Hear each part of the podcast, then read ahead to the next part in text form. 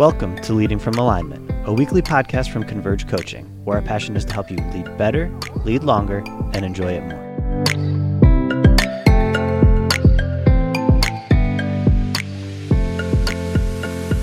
Hello again. Welcome to another episode of Leading from Alignment with our good friend, guru, coach, mentor, tormentor, John Opalewski. How are you today, John? Jim, I'm doing wonderful. It's good to be with you recording today. Yeah, same here. I, am excited about today's um, thoughts that we're going to discuss. I really think this is going to be challenging for some, I, and it should be. It should challenge specific mindsets that that are destructive to people and not constructive to the kingdom long term. We have experienced. I, I can't tell you how many in the recent past. Right, the the the, the large church pastor, the successful, the, the household name, just just really stumbling horribly. Uh, yes. This today, I think, really holds to a great extent the cure for, for that problem. Would you tell us so. about today and, and get us started this morning? Yeah, so I'd like us to, to converse today, Jim, about reimagining success. I, I don't know that we're going to fully plumb the depths of this, you know, in 15 minutes today, but I'd like to get the thoughts, the, the conversation started in our in our thinking. Um, you know, last uh, last week in Pod 79, we talked about the inherent dangers that often come along with being successful. Yeah. And and today what I'd like us to talk about is is what success is and and isn't. Yes. And why understanding the difference between those two things uh, matters so much. Um, yeah. You know, Jim, leaders, most leaders have this innate drive, right, to be successful, whatever that is, right? The challenge is, you know, what is success? And in many ways, how we define, I think this is true, how we define success defines us. Yeah. It defines our choices, our priorities, our relationships. Um, you know, uh, our teammate Jamie Halavin uh, contributed some of this research of what we're going to talk about today. So I want to just tip my cap to her. Yeah, yeah. helping us. And, and in her research, Jamie tells the story, and I think you'll appreciate this, Jim, of an organization that she became acquainted with that that focused on mentorship of young people in urban areas. Yes. A wonderful ministry. Yeah. And and she said, you know, the organization wasn't flashy. It didn't have the latest and greatest technology. Um, social media was kind of like this, you know, not not super great. Um, and even the the buses that they used to pick up kids and bring to the program on Saturday were old and and yeah. I mean they still were safe, but they were you know they'd been around forever. And her first thought when she saw all of this was, man, if they just modernized you know they could you know they could be even more successful and yeah. but then she started to meet some of the generations from mm-hmm. this ministry right children who who are now adults who yeah. were first transported by those same school buses in the yeah. early days and they are now the leaders of the program and and and the trajectory of their lives and families lives were forever changed by this non-flashy yeah. basic nuts and bolts approach to reaching out and mentoring young kids. Yeah. And just an amazing story right? Well it's absolutely true right? I mean jesus his powerpoint presentations were terrible. You know the, the, apostle paul had to write things in such large print because he you know evidently couldn't see it or something i mean it's our, our techniques I, I, think they're great vehicles to bring the gospel in yeah. but it's it's people right? It's yeah. if it if it was something more than that jesus probably would have said i wrote a book and i want you to read it. But mm. he did he said follow me and i will make you you know finish the sentence that whatever the fishers of men but but more than i will make you a husband. I will make you I, it is I, I, don't know which one of my teachers was the smartest I, I know which one cared about me. Yeah. I, my favorite teacher is not my favorite teacher because they had more degrees than a thermometer. My favorite teacher is my favorite teacher because they connected with me. They saw something in me. They brought it out of me. They challenged right. me. So I, it is it is always going to be right. It's never a program. It's always a person. Yep, I'll never forget Sister Josita uh, in sixth grade. It sounds like a, like a, comedy sketch. uh, no, I mean, she uh. changed my life. You know, uh, yeah. So in fifth grade, and that I'm going off script here a little bit, but oh well. So in fifth grade, I was such a, a, a knucklehead as a young kid that I had to report to the principal every day about my activities during recess.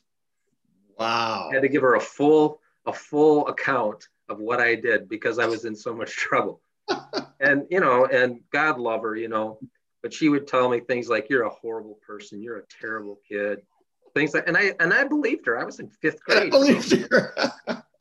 uh, and then then Sister Josita comes along, yeah, puts her arm around me and says, "You know, I think you're a good kid."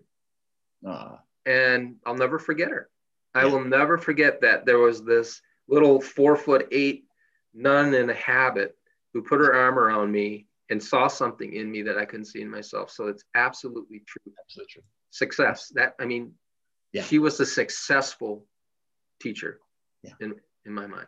So so Jim, I'd like us to talk about this today. Um, and sorry for the detour there, but um, I just thought it would be good to bring that in to bear. Now, before COVID hit, you know, tw- you know, we defined we had metrics in churches that are um, were went something like this. It was you know uh, you know butts in seats, right? Uh, uh, finances, buildings, yeah. how many people are serving, yeah. um, how many people are in small groups, and I mean you name it, right? Right. And COVID comes and just like almost instantaneously flips it, flips everything. Right. And you know, so I'm not saying that any of those things don't matter, yeah. but are those the things? Are those the only things that measure success? And I, I just wonder, you know, I want to hear your thoughts yeah. on that, Jim. Well, it, it's funny because even when COVID hit, then we all kind of went to video and live stream and YouTube and so forth, and especially on Facebook Live. Mm-hmm. Our church exploded. We went from 25 people to 2,500. We have 2,500 views. It's like, you know, the old adage that figures lie and liars figure.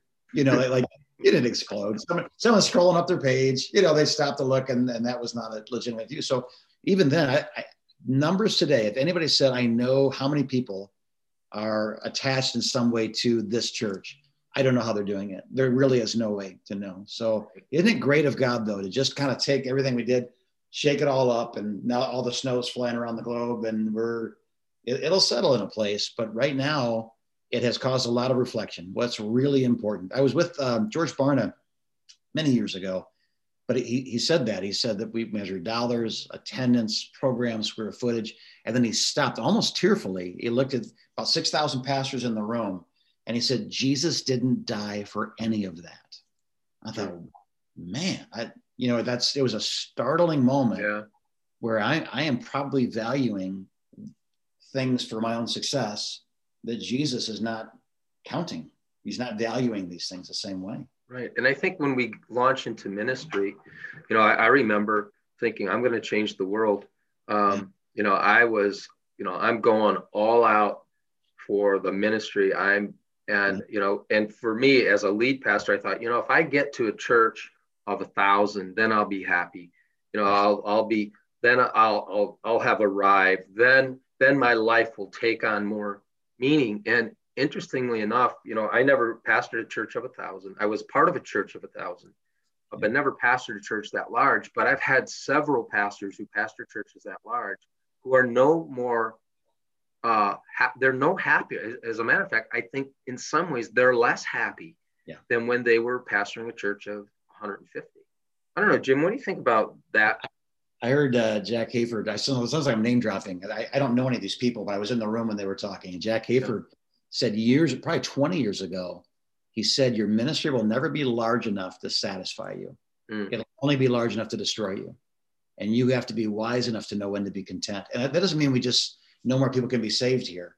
But it, but it, it, it, you know, if this is too heavy, you have to be humble enough to take half of it and start handing it off. And and if you're going to lead well into the future, and I I every every growth goal that we set that we reached, I, I can say this, nothing changed. I, I didn't change. I wasn't more. I wasn't less. I wasn't.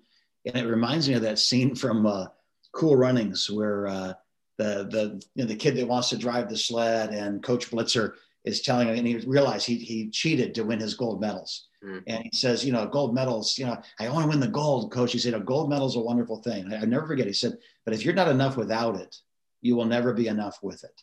Mm. And so I think stewarding success by giving all of that to the Lord and not I'm successful because my church now is 100 or 200 or 500 or 5,000 or 50,000. I I agree. I I know I know people that are happy and unhappy at every size uh, of church, and it's the yeah. church that is making them unhappy, but it's not necessarily the church that's ever making them happy. It's I'm not sure it's designed to make us happy. Maybe satisfying on some level, yeah. but not not.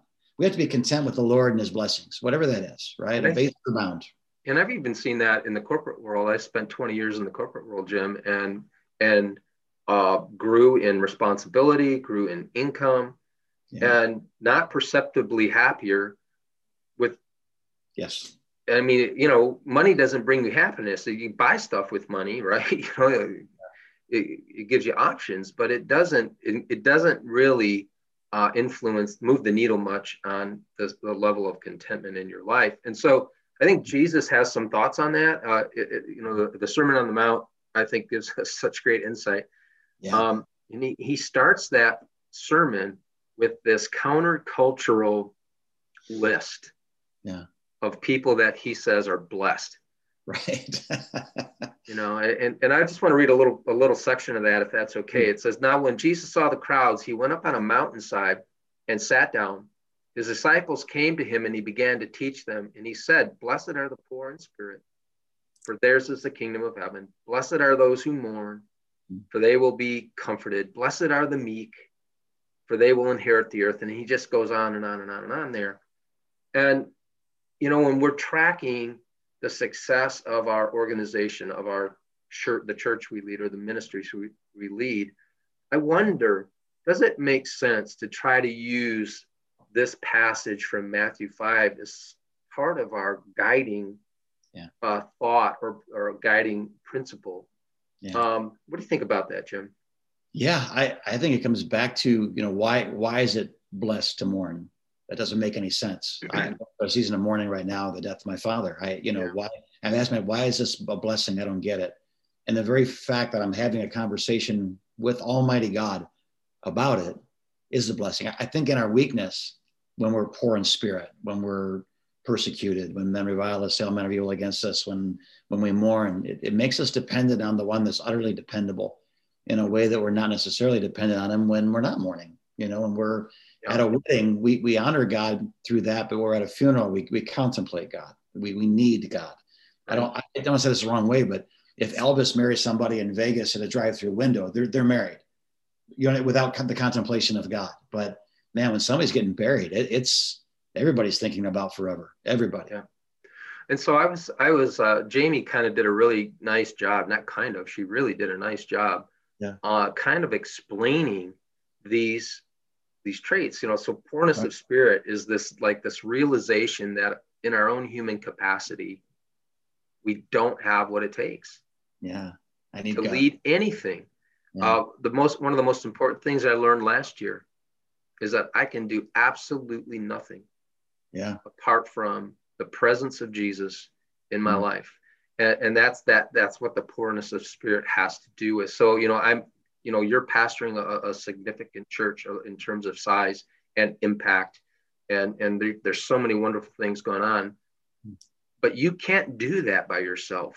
No, no i mean there's no way. And and it's and you can lose sight of that. And now if i lose sight of that i think i'm starting to move into unsuccessful yes. territory even though if you looked at the organization from the outside, you'd say, well, that's successful. It isn't successful if it is, let me, I want to say this the right way. It's not successful if you don't understand that this thing, first of all, doesn't belong to me. And secondly, without the help of Jesus, I can't do anything. Yeah. Yeah.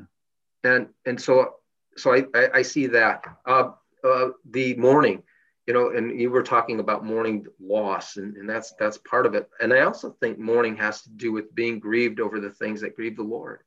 Yeah, yeah, sure. And that's yeah. that's success. Um, meekness, I love this one. And and Jamie defined it this way: refusing to use our power or position in unhealthy ways. Hmm. Yeah, I've seen, and I think we've seen that happen, right? Where that has happened, uh, where people have lorded it over or have used their power to manipulate people and, and yeah. do some pretty bad things. Oh, yeah. Yeah. Yeah. Using their own strength or the authority that God's given them to be other than what Christ would have them to be. Correct. It's, it's universal, And that? When, when the parts of me that don't look like Jesus run into the parts of others that don't look like Jesus, there's about to be some sort of a combustible reaction, right? That only mercy can reset. And that's, that comes with that humility, letting God forgive you and passing it on. We should have Jamie on to do a show just on what she learned about the Beatitudes. Yeah, maybe I'll invite her. I, you know, she's uh, she's an introvert. I'm not sure if she'll. Uh, I am too, yeah. and I do this, but uh, yeah, but that would be good. Well, I, we can. She can do the puppet version. Hi, there and I'm, yeah, yeah, we could do that. Yes. But those are listening, like I have no idea what they're laughing at. So watch it. yeah. So Jim, you know, I, I feel like for me that I have been influenced in the past by mm-hmm. the American culture when it comes to success.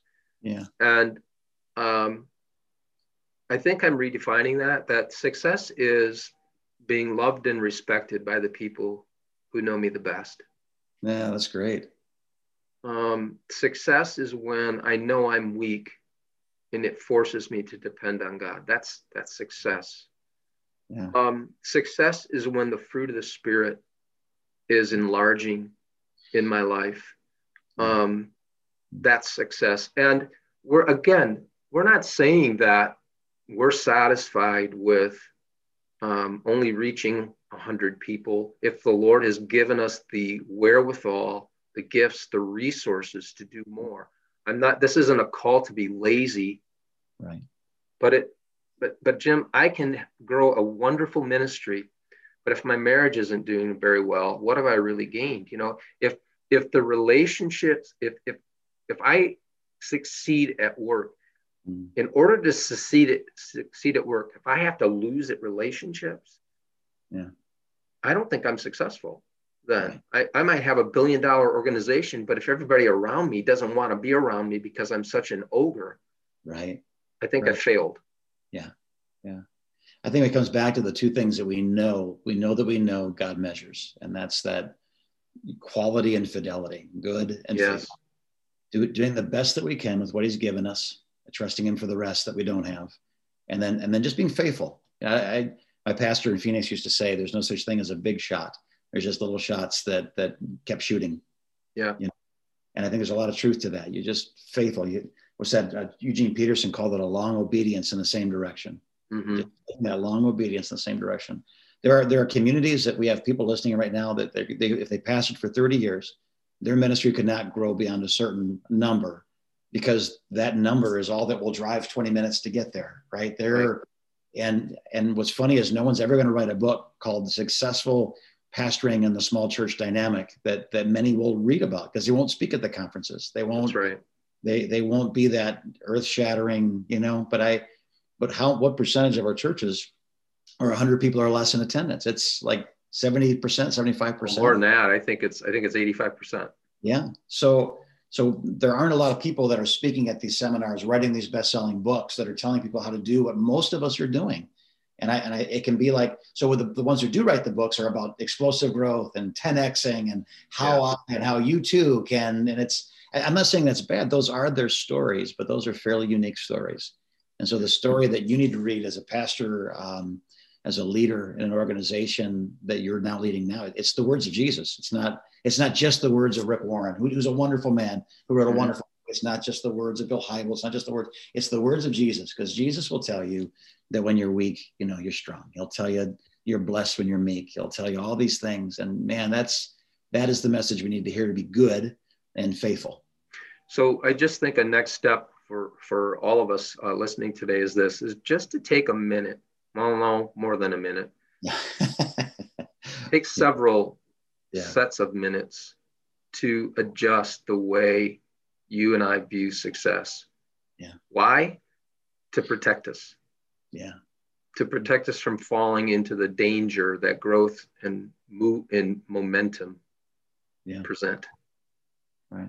And you can take all your ambition that you would have put into becoming a church of 10,000 and put it into your marriage, put it into your kids, put it in the church that God has given you, not the church that, you know, you, you read in a book about. It, it is, we, we can, we're not, like you say, we're not talking about uh, laziness. We're not talking about apathy. Right. We're talking about building a foundation for success because if your marriage isn't together and your church explodes in growth, I can tell you what's going to give. It's yes. that foundation. When the weight of God's blessing comes down on a foundation, that is not able to sustain it, there will be there will be failure. And That's we've right. seen way too much of it, way too much of it. So good. Thank you, John. I, I we appreciate this. It's, it's funny. It's it's uh, it's brotherly to some of us. It's fatherly to some of us. But the but the wisdom of today's teaching, I, I do hope that our listeners, our watchers, will take those minutes and just take a walk and say, "Am I rightly defining? Am I defining success as Jesus did, who never pastored a church of thousands, although he could have easily done it. He never yeah. wrote a book, although it would have been a worldwide bestseller. Although all these things, right? He never spoke at a seminar. you know, we let's value what he valued, and I appreciate just that. It's a it's a gentle warning, but it is a warning, and and we're grateful for that. Anything you want to say in closing today? No, just that we love all of you that are listening, and the reason we bring these things to you is because of that. Yeah. We want you to uh, to lead better, to lead longer, to enjoy it more, and and to um, and to have great marriages and have kids that love Jesus and um, and to have and to have a life outside of your ministry. Um, and so that's it, Jim. Just that's our heart with this. You know, I hope we, we didn't come across lecturing today because that wasn't the heart at all. But just to say, you know, we're concerned about this in our own life. Yes. We're concerned about it for you. And we hope that somehow there was a nugget or two here today that will get your mind going and and thinking in a proper direction. Right on. Well, as always, John, thank you for your time and your wisdom and, and this generous gift that is this podcast. It is not it, it costs you money. It doesn't cost us money. It costs you time. Doesn't cost our listeners time unless they want to invest it. So it's it's a generous offer, and we're grateful for you doing it week after week so faithfully. Now 80 times, 80 times in, in, in a row. So God bless you. God bless you, our listeners and watchers. We hope that we will run into you again real soon as we continue to all lead from life.